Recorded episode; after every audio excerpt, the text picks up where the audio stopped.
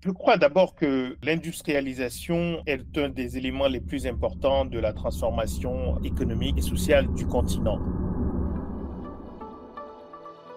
Bonjour à tous et merci de nous rejoindre pour ce nouvel épisode du podcast Arise Voices. Aujourd'hui, nous sommes heureux de recevoir Gilles Yabi, avec qui nous allons discuter de la place du secteur privé en Afrique. Gilles, vous êtes docteur en économie du développement et aussi vous avez fondé le think tank Wati. Aujourd'hui, nous allons aborder avec vous le rôle du secteur privé dans la contribution du développement au continent, notamment aux côtés des gouvernements. Tout d'abord, Gilles, pouvez-vous nous expliquer comment et pourquoi avez-vous décidé de créer le think tank Wati Bonjour, merci pour euh, l'invitation, c'est un plaisir d'être avec vous. Alors, pourquoi est-ce que j'ai décidé de créer le, think tank citoyen Wati? Euh, Je crois que ce qui a été déterminant, c'est l'envie d'apporter une, euh, une, contribution. Wati n'est pas juste un think tank classique, un laboratoire d'idées, un cercle de réflexion. Euh, c'est un, une plateforme qui est ouverte, qui est citoyenne, qui produit des connaissances, diffuse des connaissances, mais surtout qui euh, alimente le débat public. Et euh, sur la région ouest africaine, euh, j'estimais qu'il y avait un besoin important euh, d'essayer de, stimuler justement la production et la circulation de connaissances et de vraiment essayer d'encourager dans tous les pays de la région beaucoup plus d'intérêt pour les savoirs euh, pas simplement pour, euh, pour la recherche ou pour les connaissances elles-mêmes, mais aussi pour transformer nos sociétés. Merci Gilles. D'ailleurs, j'ai vu que sur le site du think tank, il y a un volet dédié au rôle du secteur privé. Est-ce que le secteur privé en Afrique aujourd'hui remplit sa mission? Alors la réponse courte, c'est oui. Euh, je pense que euh, si on a une compréhension du secteur privé euh, qui est très large et donc qui inclut euh, tous les entrepreneurs, donc les tout petits entrepreneurs, les auto-entrepreneurs, les créateurs de petites et moyennes entreprises, euh, les dirigeants des grandes entreprises, le secteur formel, mais aussi le secteur informel. Donc oui, le secteur privé, je crois, apporte sa, contribution au développement économique et social. Mais lorsqu'on regarde aujourd'hui les entrepreneurs qui n'ont pas simplement envie de gagner de l'argent, euh, mais qui ont envie d'apporter une contribution, de créer des emplois, de transformer des régions, de transformer localement, d'entraîner d'autres personnes. Je crois que ça, c'est quelque chose qui est, très particulier au continent, qui émerge de manière très évidente depuis, depuis quelques années. Et je pense qu'avec ça, on a effectivement euh, de quoi euh, être optimiste quant à la transformation économique du, du, du, du continent, parce qu'on a des acteurs du secteur privé qui sont conscients aussi de leurs responsabilités, finalement, en tant que citoyens. Merci Gilles, c'est très clair. Et selon vous, quel est le rôle du secteur industriel dans le développement social? Alors, je, crois d'abord que euh, l'industrialisation euh, est un des éléments les plus importants de la transformation euh, économique euh, et sociale du, du, continent. Et c'est aussi euh, peut-être euh, un des axes qui a le plus été négligé pendant plusieurs décennies. De manière générale, l'économie, c'est la transformation. je pense qu'on l'oublie souvent, c'est ce n'est que de la transformation des ressources, en réalité des ressources naturelles. Et, et, évidemment, pour avoir de l'industrialisation, il faut un certain nombre de facteurs d'infrastructure et en particulier l'énergie. Et, et, donc, oui, le secteur privé doit jouer un rôle très important dans cette transformation structurelle des économies euh, africaines. Euh, mais je pense qu'il faut dire tout de suite que euh, précisément parce que il faut un certain nombre de conditions fortes pour qu'on puisse avoir de l'industrialisation, cela ne peut pas engager seulement le secteur privé. Moi, je crois beaucoup au rôle des États. Je pense qu'il est extrêmement important et que le secteur privé ne doit pas être envisagé comme, un substitut possible à l'action stratégique des États. Et euh, pour qu'il y ait de l'industrialisation, euh, il faut des infrastructures, il faut des investissements importants dans l'accès à l'énergie. Et, ça, ça ne peut pas être simplement euh, le fait du secteur privé. Il peut bien sûr être impliqué, il va être impliqué pour construire précisément ces infrastructures, mais l'impulsion, l'aménagement le, du territoire, toute la pensée sur l'avenir d'un pays, bah ça, c'est quand même d'abord la responsabilité des États et évidemment des, gouvernants politiques de, ces États. donc oui, sur l'industrialisation, il me semble aussi très important d'ajouter la question des incitations. Lorsqu'on regarde aujourd'hui les, entrepreneurs du secteur privé, euh, ils ont beaucoup de choix. Ils ont le choix euh, de faire de l'achat pour revendre, d'aller acheter des, des, biens euh, à l'extérieur et de venir les, revendre. Et ils ont le choix d'investir leur argent dans de la transformation et dans de l'industrie. Euh, il y a un choix qui est beaucoup plus risqué, euh, qui prend beaucoup plus de temps avant de donner des profits, c'est évidemment celui de l'industrialisation. Donc il faut qu'on comprenne que si on veut avoir de l'industrialisation, si on veut avoir en particulier de l'industrialisation qui crée des emplois et qui crée une dynamique positive, on a besoin d'avoir des incitations pour encourager ceux qui ont les moyens d'investir, d'investir dans ces secteurs-là plutôt que dans d'autres, où il y a moins de création d'emplois, où il y a essentiellement des rentes. Effectivement, Gilles, nous observons que les gouvernements africains collaborent de plus en plus avec des entreprises privées, formant des partenariats publics-privés. Que pensez-vous de ce modèle?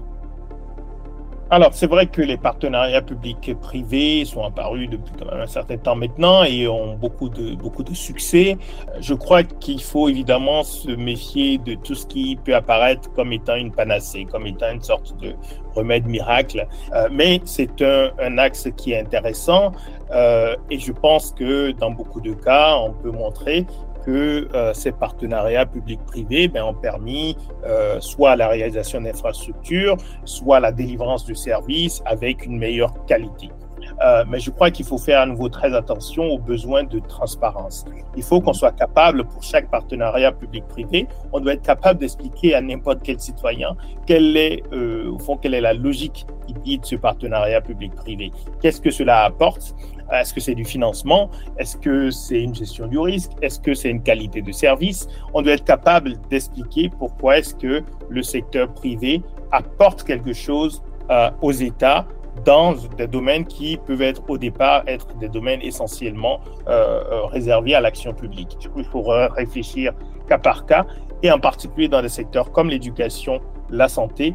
Euh, moi, j'estime fondamentalement que le rôle des États est absolument indispensable pour avoir non seulement de l'efficacité, mais aussi de l'équité dans la distribution des, des services publics. Très bonne suggestion, merci.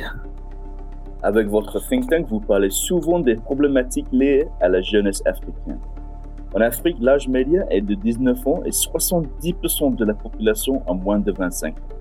Ces chiffres offrent des opportunités, mais créent aussi d'immenses pressions économiques et sociales. Comment voyez-vous cela?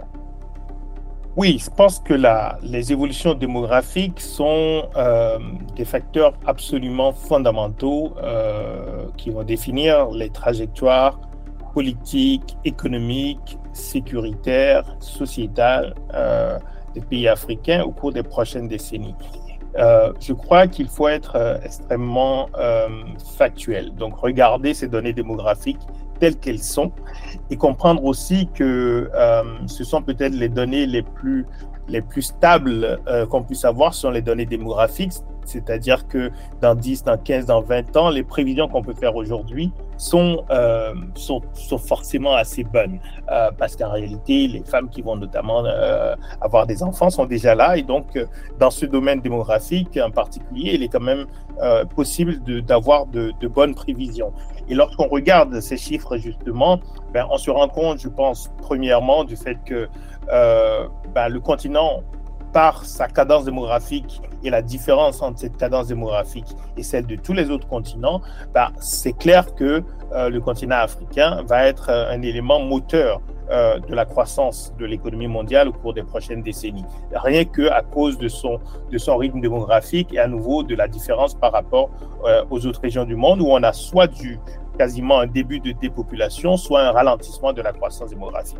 Mais le deuxième élément, c'est qu'il faut être aussi extrêmement réaliste quant aux immenses défis que cela pose pour les pays africains d'avoir non seulement une croissance rapide, mais aussi une population qui est extrêmement jeune, une population de, de jeunes adultes et en fait d'enfants.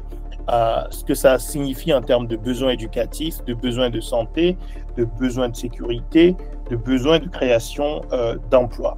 Et je crois qu'on en est déjà là, mais la pression va s'accentuer encore davantage euh, d'année en année.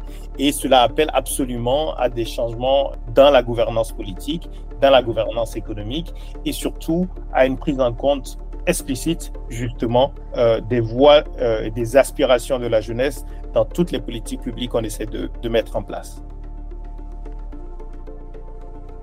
Pouvez-vous recommander une publication à nos auditeurs?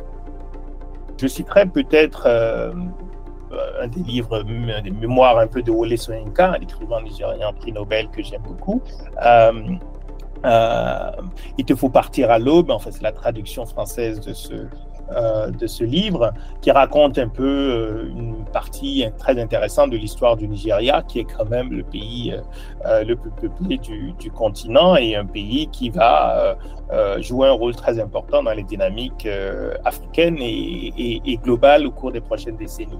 Et, et voilà, je recommande ce livre-là parce qu'à nouveau, on voit les combats politiques, on voit la complexité d'un pays comme le Nigeria avec d'immenses opportunités, de la créativité, mais aussi avec de la criminalité, avec euh, de la violence. Euh, et, je pense qu'il y a une sorte de, de concentré euh, des défis qui se posent à l'ensemble des, pays du continent. Et ça appelle à la fois à nouveau à, tenir compte des opportunités, des talents que nous avons, mais aussi à être extrêmement réaliste quant, à la, quant aux difficultés que nous avons, aux fragilités structurelles que nous avons. Très bonne suggestion, merci. Ce sera notre dernière question. Pouvez-vous nous recommander un invité pour le prochain épisode? D'abord, euh, je, pense que je proposerais plutôt une femme.